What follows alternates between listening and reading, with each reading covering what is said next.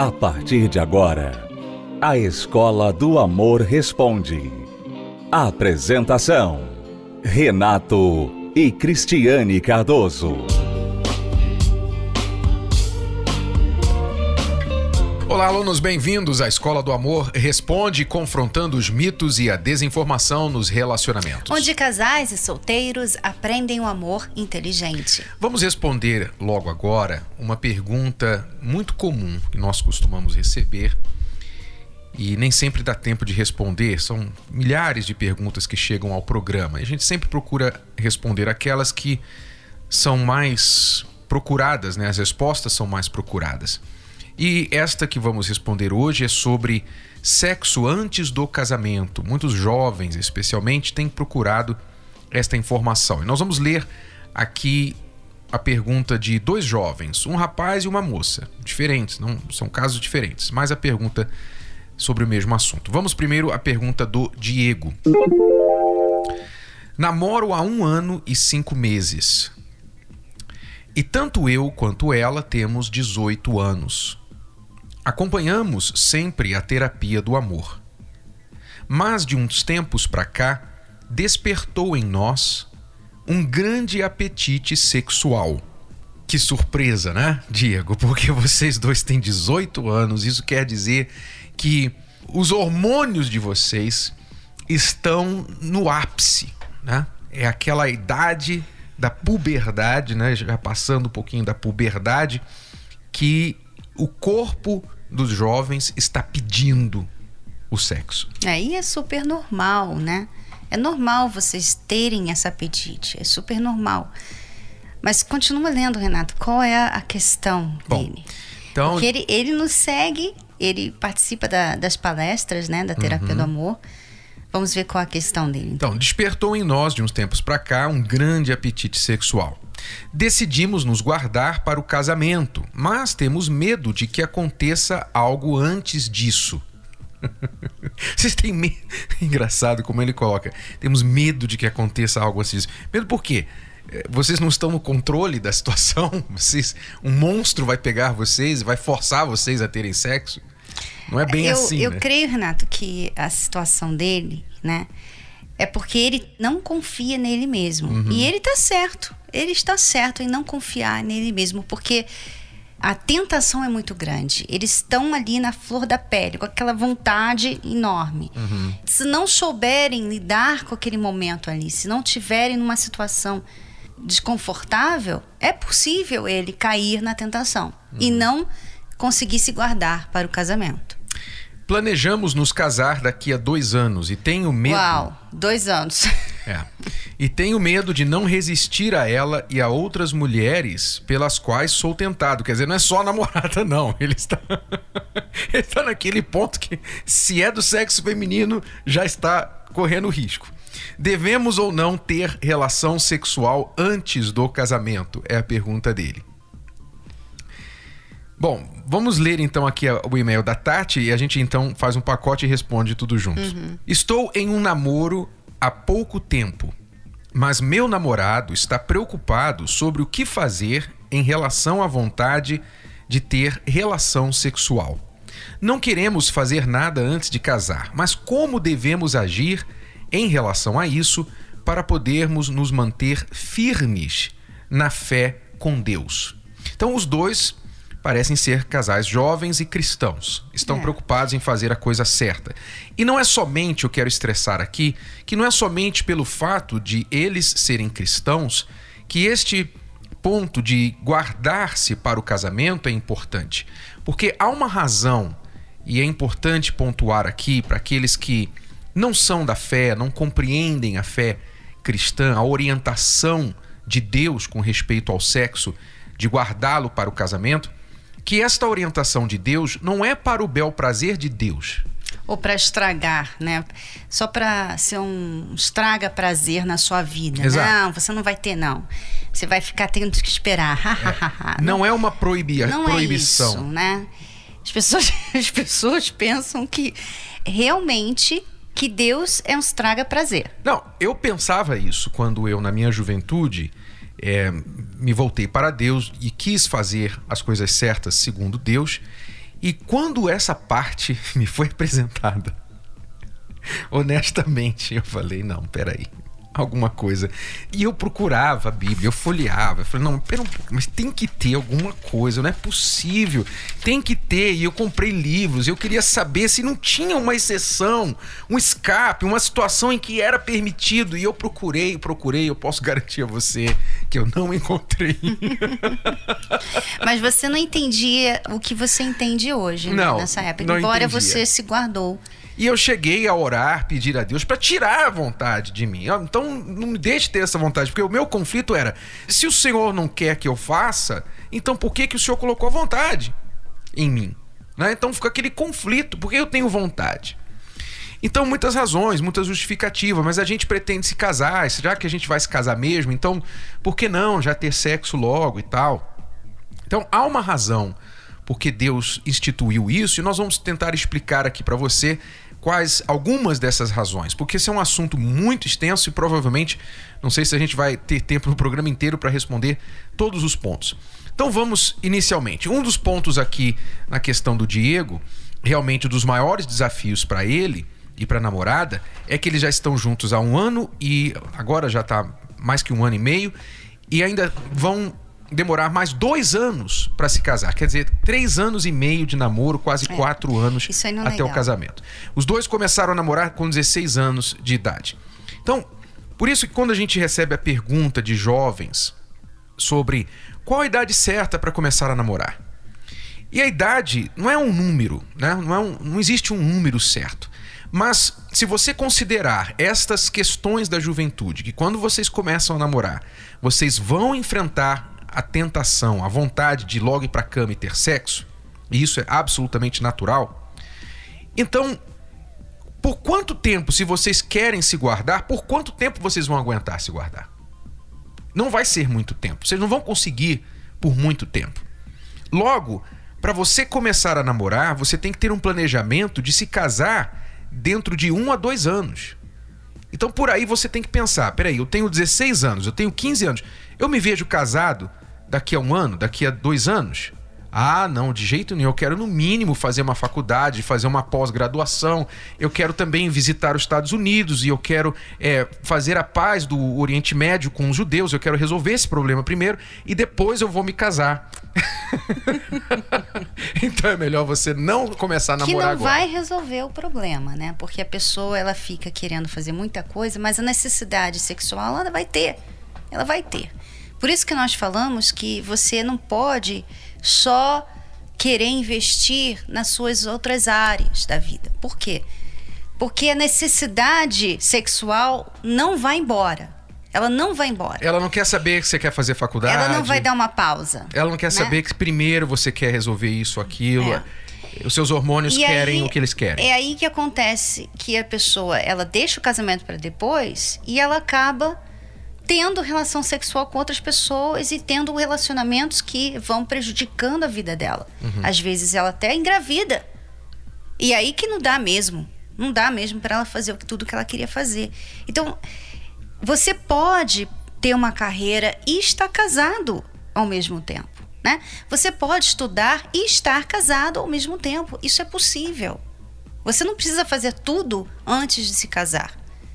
Agora, Assim como você investe né, no estudo, na carreira, na viagem, você guarda dinheiro, você você vai pegando empréstimo aqui, empréstimo ali, você você trabalha duro. Por que, que você não faz isso para se casar? E juntos vocês podem fazer isso para conseguir as outras coisas. Por que não? Por que, que tem que ser sozinho, né, Renato? Uhum. Os as dois pessoas têm que, têm que pensar parar de deixar esse lado da vida delas para depois. Porque... Eles têm que pensar em construir uma vida juntos. Casamento é construir uma vida juntos. Infelizmente, os jovens hoje estão aprendendo, estão sendo ensinados, estão pensando em construir uma vida e depois se juntar com alguém. E este conceito é, é, é colocar os pés no lugar da cabeça porque o seu corpo, a sua biologia não vai esperar você construir uma vida para querer ter sexo com alguém, para querer ter um relacionamento sexual com alguém. E é aí que, no afã de querer satisfazer essa curiosidade, esse desejo, essa necessidade, você vai deitar com um, deitar com outro, deitar com outro, você vai ter um relacionamento sem compromisso, um relacionamento sexual sem compromisso, e você poderá causar N problemas por causa disso. Os óbvios que normalmente se falam é a gravidez indesejada, doenças sexualmente transmissíveis. Isso não são coisas pequenas, porque uma gravidez indesejada você está falando de uma vida que você vai trazer ao mundo, que não pediu para vir e nem você planejou. Doenças sexualmente transmissíveis, você está falando de doenças que podem ser incuráveis, dependendo da doença. E poderão arruinar a sua vida sexual para o resto da sua vida. Então não são coisas pequenas que nós estamos falando. Mas as pessoas dizem assim: não, mas aí você tem que ver com quem você vai se deitar e tal, e tem que usar preservativo, e tem que é, se guardar e tal, a prevenção. Eu consigo resolver isso. Tá bom, mas se fosse só isso. Né? É, não mas é não só é. isso. Eu escrevi um tempo atrás é, um blog que intitulado Seis Razões porque o sexo antes do casamento prejudica o relacionamento. Tá? E eu dei seis fatos que você que está tendo sexo antes do casamento, você vai se identificar. Primeiro fato: o sexo começa a dar intimidade para o casal na hora errada. Ou seja, depois do sexo, antes vocês eram assim, tão românticos um com o outro, assim, ele queria te conquistar, né? Ele, ele era bonzinho com você. Depois do sexo, depois que você foi pra cama com ele, agora ele é possessivo. Agora ela é ciumenta. Agora sabe? Ele não te respeita mais. Quer dizer, dê uma intimidade para outra pessoa fora do tempo. Quando a pessoa tem muita intimidade com você, ela não te respeita. Ela não, não dá valor mais ao relacionamento que ela tem com você, porque ela tem muita intimidade. Assim também no namoro, quando vocês já dormem juntos, quando vocês têm sexo, vocês não têm mais aquele jogo da conquista mais. Agora ele não precisa fazer nada para te conquistar porque você já dormiu com ele. Já se entregou. E não só isso, se ele estiver somente intencionado no sexo, uma vez ele tendo isso, ele pode totalmente perder o interesse. O, o efeito pode ser o oposto. Em vez de ser controlador e, e, ter muita intimidade, pode ser o oposto. Que também acontece. Ele exatamente. pode se desligar da relação, que pode ser o caso do namorado da Tati, que ela está dizendo aqui: estou em um namoro há pouco tempo e o namorado já está preocupado com respeito a, a ter sexo com ela. Quer dizer, vocês nem se conhecem e ele já está falando em sexo com você. Quer dizer, quais são as verdadeiras intenções dele? E quantas mulheres, você mulher que me ouve, atenção mulheres, você mulher que caiu no conto da prova de amor. Você caiu no conto da prova de amor, quer dizer, o teu namoradinho, aquele cara que cantou você, que começou a namorar você que prometeu, fez juras de amor por você e disse para você: se você me ama mesmo, então prova. Vamos pra cama. Prova o seu amor. Não, a gente se ama, eu vou casar com você. Não, é tal. E deu uma conversa, te enrolou, levou você pra cama. E eu pergunto a você: cadê aquele cara hoje? Onde está aquele cara hoje? E você ficou com o quê? Você ficou com com sentimento de usada. Porque o que ninguém fala, o que você não vê nos, nos, filmes, onde aquele casal se encontra pela primeira vez no bar e naquela noite vai pra cama e tem aquele sexo intenso que falta pegar fogo na tela da televisão ou do cinema. Né?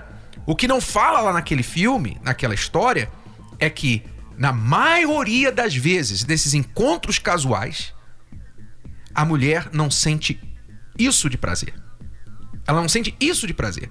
Porque o orgasmo da mulher, o prazer sexual da mulher, é algo que não acontece assim de repente. Muito menos quando existe uma tensão sexual da parte do homem. Ele quer levar aquela mulher para cama, normalmente ele vai sentir o prazer e vai deixá-la vendo navios. Então, a maioria das vezes que uma mulher tem um encontro casual com uma pessoa, aquela experiência sexual para ela é horrível. Ela fica simplesmente com o sentimento de ter sido usada. E aí, junta-se uma experiência, duas, três, quatro experiências, ela começa a pensar sobre o sexo como uma coisa que não tem valor nenhum para ela. É, essa é a segunda razão. A mulher depois casa, né? Ela, ela eventualmente consegue casar com alguém, mas ela não quer mais sexo. Você já ouviu falar nisso? Antes do casamento, a mulher tinha sexo. Depois que ela casa, não quer mais sexo. Por que, que ela não quer mais sexo? Porque ela associou o sexo com uma coisa egoísta. Uma coisa assim que não era bom, que não dava a ela o prazer, que ela não se sentia valorizada. Então, agora que ela está casada, não quer mais. Aí ela fala: Eu não tô afim. Tá com dor de cabeça, não tá afim, tá muito cansada deixa para depois, fim de semana, daqui a pouco é uma vez no mês. Né? Muitas mulheres estão deixando de ter sexo depois do casamento porque quiseram ficar tendo sexo antes do casamento. A terceira razão, Renato, que eu escrevi lá no blog, é que a mulher, quando ela se entrega para um homem sexualmente, ela tem uma expectativa muito grande. É como se ela tivesse: olha, eu, você tem muito valor na minha vida, eu vou me entregar para você. Né? Uhum. E o homem não. O homem, para ele, normalmente, aquele ato é uma coisa, uma necessidade que ele vai estar tá suprindo. Dele. É uma busca de prazer físico mesmo. É. Para o homem, na sua grande maioria, a busca é do prazer físico. Para a mulher, é muito mais do que o prazer físico. Ela está buscando compromisso, ela está buscando amor eterno, ela está buscando o companheiro que vai ficar com ela, que vai cuidar dela. Então, as expectativas são bem diferentes. Ele vai para a cama com ela, ela cedeu e na cabeça dele ele pensa assim: "Bom, mas eu não forcei você, você você consentiu e tal. Eu não prometi nada mais além daquilo, tudo mais. Então, e ela já está esperando alguma coisa a mais. Então há um desencontro de expectativas e isso gera vários problemas também no relacionamento. Aí o casal que namora, que são dois pombinhos apaixonados e pensam em se casar, pensam assim, mas e no nosso caso? Ele prometeu que vai casar comigo, a gente está planejando o casamento, a gente vai casar daqui a três meses. E no nosso caso? Aí volta ao que a gente estava falando, você está dando uma intimidade para ele. Ele não vai mais procurar te conquistar. Ele não vai mais te tratar como uma princesa. Porque agora você já pertence a ele. E o que pode acontecer? Ele não vai ter motivação para casar com você. E realmente ele vai querer encontrar paz entre os judeus e os palestinos antes uhum. de casar com ela. É, aí vai ter todas as razões para não casar agora. É. Né? E, e, nem todo mundo que tem sexo antes do, do casamento acaba casando. Né? Não há garantia. É, isso é outro fator, né? Que aí a mulher, às vezes o homem, mas na maioria das vezes a mulher pensa assim: não, eu vou me entregar a ele porque ele vai ser meu marido. Né? ela, no fundo, ela não quer ficar passando de mão em mão. Ela não quer ficar passando de mão. Eu não acredito, eu não acredito que a mulher queira ficar passando de mão em mão. Eu sei que tem umas que não, né, não vê problema com isso porque elas têm outros problemas interiores. Mas normalmente a mulher não quer isso. Então, que acontece? Você vai e dorme com ele. Daqui a pouco não deu certo o relacionamento, pronto. Você deu não, a sua. E normalmente o casal começa a ter problemas no namoro depois que tem sexo. É. Porque, como você falou, a intimidade já chegou ao máximo, é, as expectativas estão diferentes, ela está esperando muito dele, ele provou já, agora não tem mais tanta razão para ficar conquistando, volta o interesse dele para outras coisas, não dá tanta atenção, começa uma série de problemas. Eles começam a ter problemas que deveriam acontecer dentro do casamento no namoro. Só que agora não tem compromisso, né? Como não tem compromisso, então eles começam a pensar: bom, já que a gente tá brigando tanto, é melhor não casar. Pronto, aí acabou. Aí ela fica, poxa, mas agora eu me entreguei para você. E quantas mulheres, né, choram? Tem até vídeos na internet desses casos. A mulher chora, dizendo: não, você, você me usou, eu me entreguei para você, agora você faz isso comigo, você me deixa. Pois é, você foi boba. Desculpa a expressão, você foi boba. Acabou. É, essa é a realidade. E outra coisa, para encerrar, né? Porque a gente pode ficar falando até amanhã sobre o assunto, mas para concluir aqui, veja só o que o Diego falou. Vou repetir a parte que ele falou assim. Ele diz: Eu tenho medo de não resistir né, à tentação de ter sexo com a minha namorada, mas também às outras mulheres pelas quais eu sou tentado. Quer dizer, ele está sendo tentado porque está com a namorada, mas não é só a namorada, é outras mulheres também.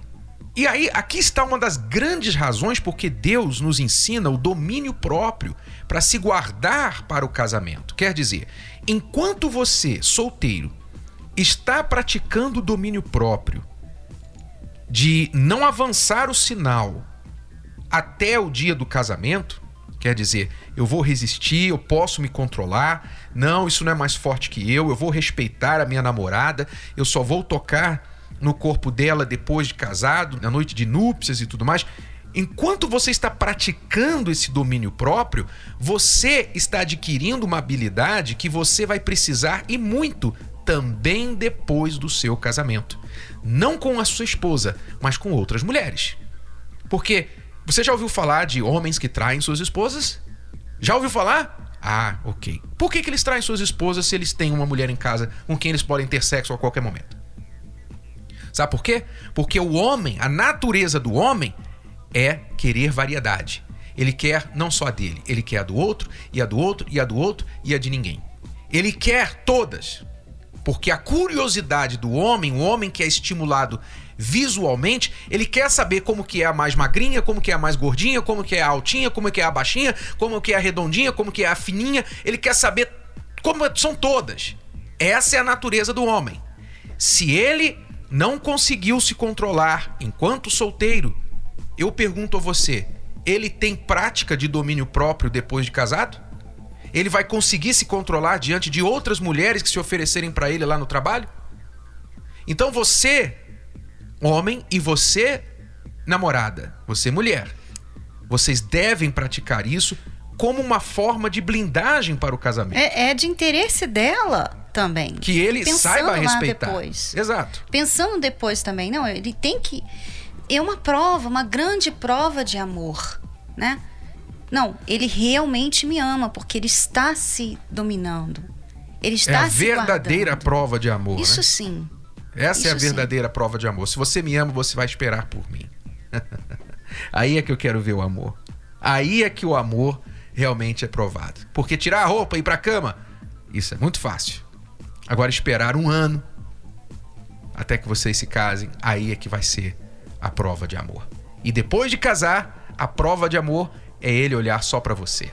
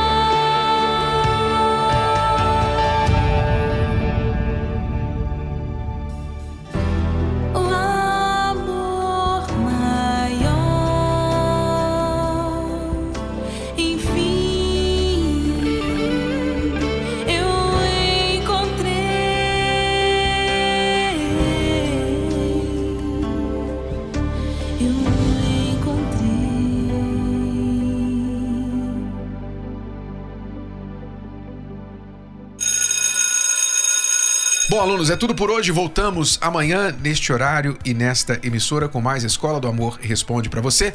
Lembrando, esta semana, Dia dos Namorados, Semana dos Namorados, na quinta-feira, terapia do amor especial para casais e solteiros. Até lá. Tchau, tchau. Você pode ouvir novamente e baixar esse episódio da Escola do Amor Responde no app Podcasts da Apple Store e também pelo Spotify e Deezer.